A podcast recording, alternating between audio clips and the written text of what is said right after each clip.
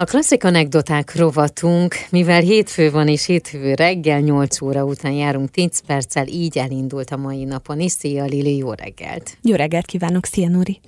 2023. januárjában különféle kortárs zeneszerzőket mutatunk be önöknek, egy picit kitágítva a határokat, a saját határainkat is, egyébként is remélhetőleg az önök határait is kitágítjuk, és az a jó, hogy ilyenkor év elején rengeteg olyan kortás vagy új zenei fesztivál van, ahol hallgathatnak ilyen darabokat is.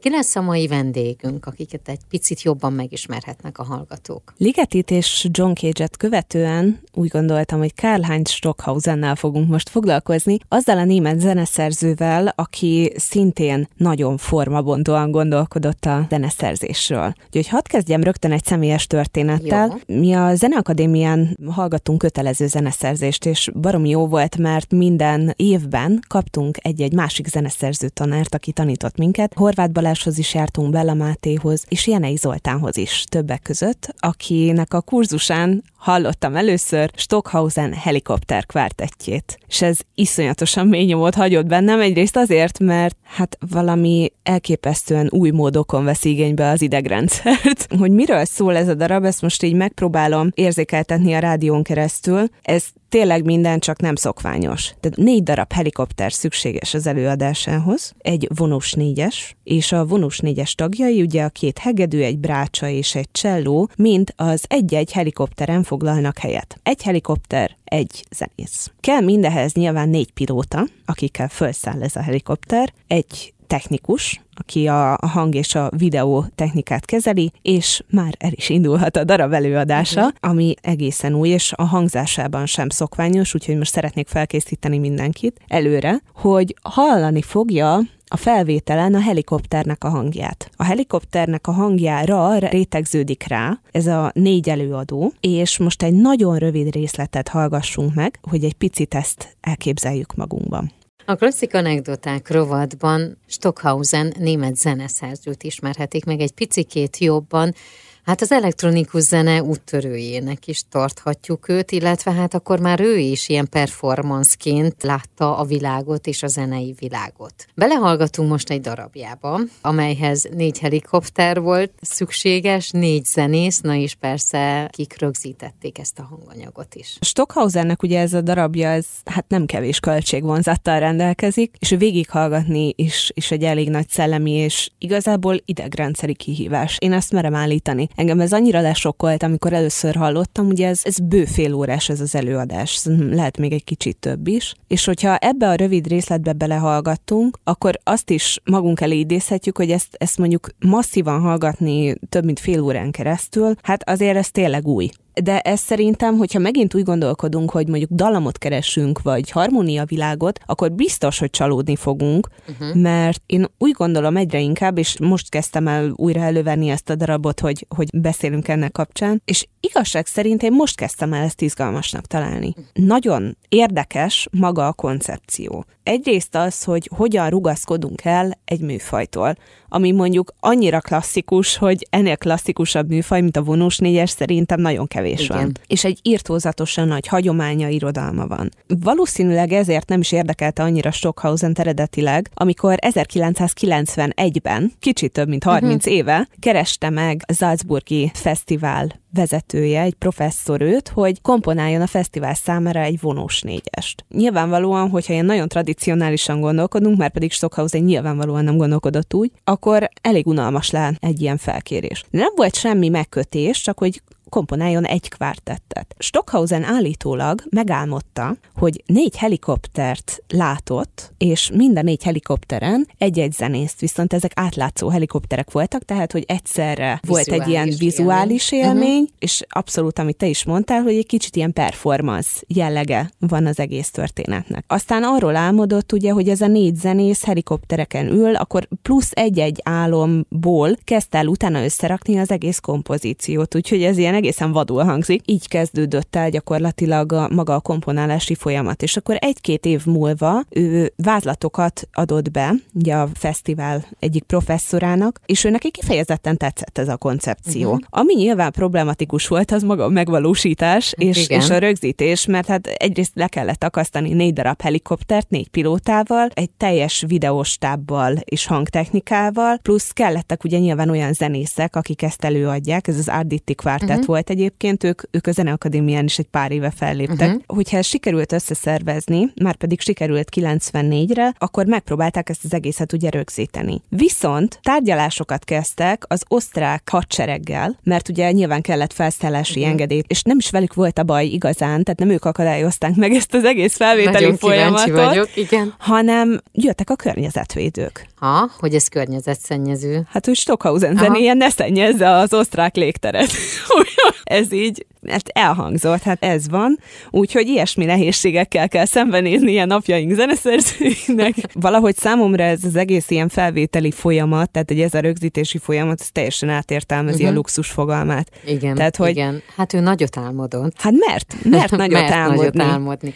És akkor végül felvétel elkészült? Elkészült a felvétel 1995-ben. Aki erre kíváncsi, egyik legnépszerűbb videó megosztó csatornán ebbe bele is hallgathat, sőt meg is nézhet egy-egy részletet. Szerintem ez mindenképpen érdemes, mert vizualitással egybekötve én biztos vagyok benne, hogy nagyon kevés olyan vállalkozó szellemű lesz, aki mondjuk végighallgatja uh-huh. ezt mhm. az egész kompozíciót, de mondjuk egy-egy rövid részlet erejéig szerintem mindenképpen érdemes Stockhausen helikopter kvártetjét uh-huh. meghallgatni, vagy egy kicsit belehallgatni. Ez most egy nagy kilengés volt. Vagy ez jellemző volt Stockhausenre? Ő ilyeneket írt, vagy azért ez tényleg egy nagyon elrugaszkodott álom volt és vágy? Én úgy gondolom, hogy ez a közel 370 kompozíció, legalábbis 370 kompozíció, ami, amit írt, ez, ezek önálló darabok, azoknak a legtöbbje nagy kihívás a hallgatók számára tehát főleg azok számára, akik nem szoktak hozzá ehhez a fajta hangzásvilághoz, és ő inkább ezt a fajta elméleti vonalat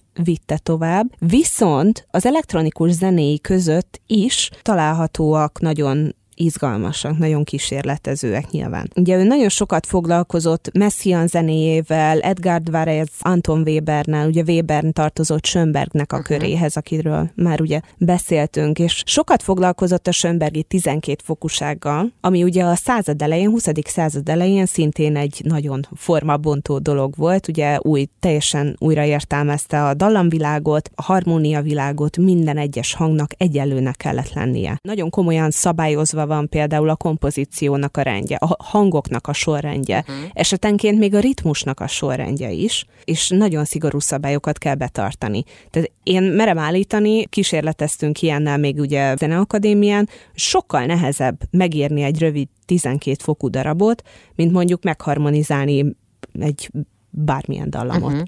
Szóval ez inkább agymunka. Stockhausen kísérletezett ezzel is, tehát vannak seriális kompozíciói is, és elektronikus zenével is, uh-huh. aminek ugye ő az egyik központi figurája.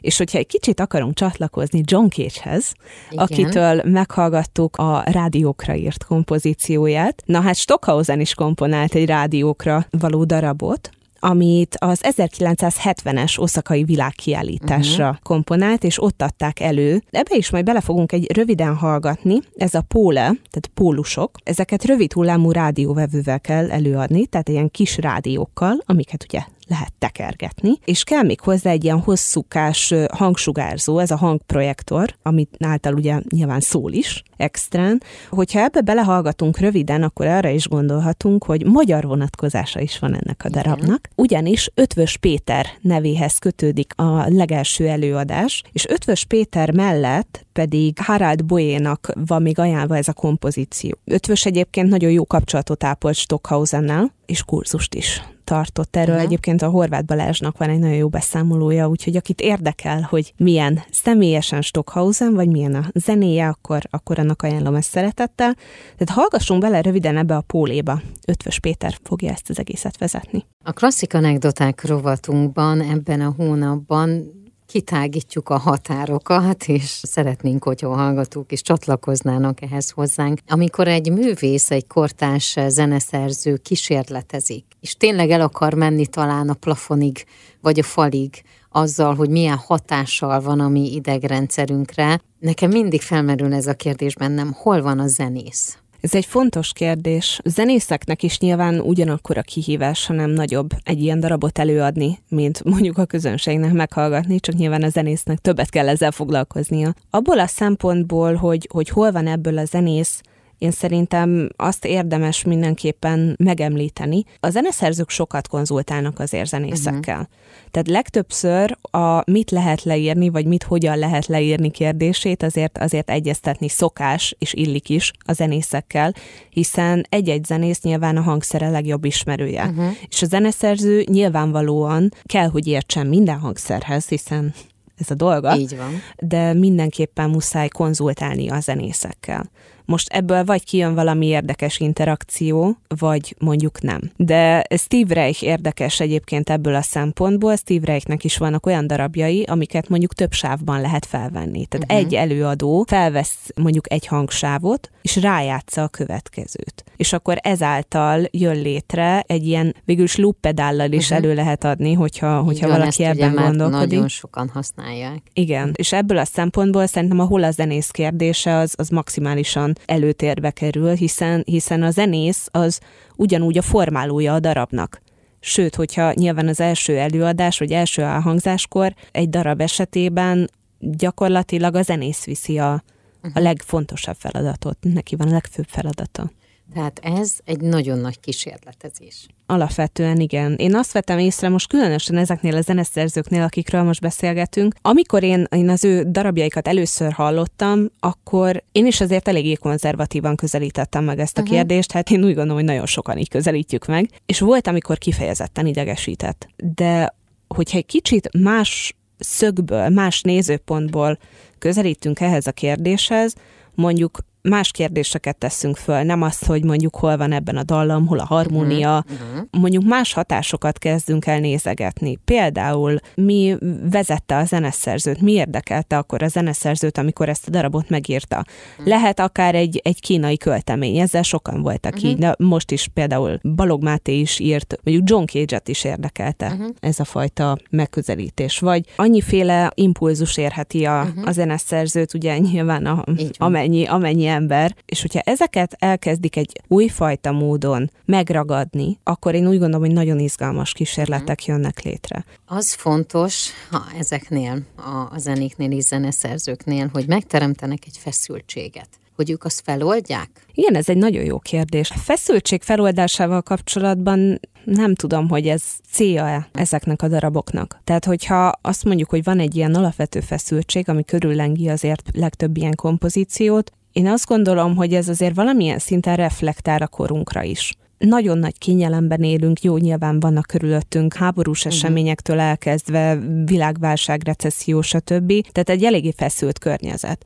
Mégis megvan az a fajta stabilitás, ami által az életkörülményeink még az előző századokhoz képest is sokkal nagyobb biztonságban vannak, ami nyilván nem így érezzük sokszor, de én úgy gondolom, hogy ez valahol leképeződik ezekben a kompozíciókban, mert van egy feszültség, van egy olyan folyamatos intenzitás, más, ami nem hagy minket nyugodni. Uh-huh. És, és ezt nem minden kompozíció akarja vagy képes feloldozni, hiszen valahol ezek reflektálnak tényleg a mindennapjainkra, és a mindennapokban sem tudunk mindig feloldást találni. Búcsúzóval mit fogunk meghallgatni? Stockhausenre visszatérve, őt nagyon érdekelték például a csillagjegyek is, a mhm. különböző uh-huh. csillagjegyek, és ő komponált egy Tierkreis nevű ciklus, tehát állatövi jegyekről, és minden egyes állatövi jegyről ő készített egy tételt orgonára és trombitára. És ennek az egyik tételét fogjuk most búcsúzóan meghallgatni, és, és éppen azért, mert ez én úgy gondolom, hogy sokkal befogadhatóbb Stockhausen,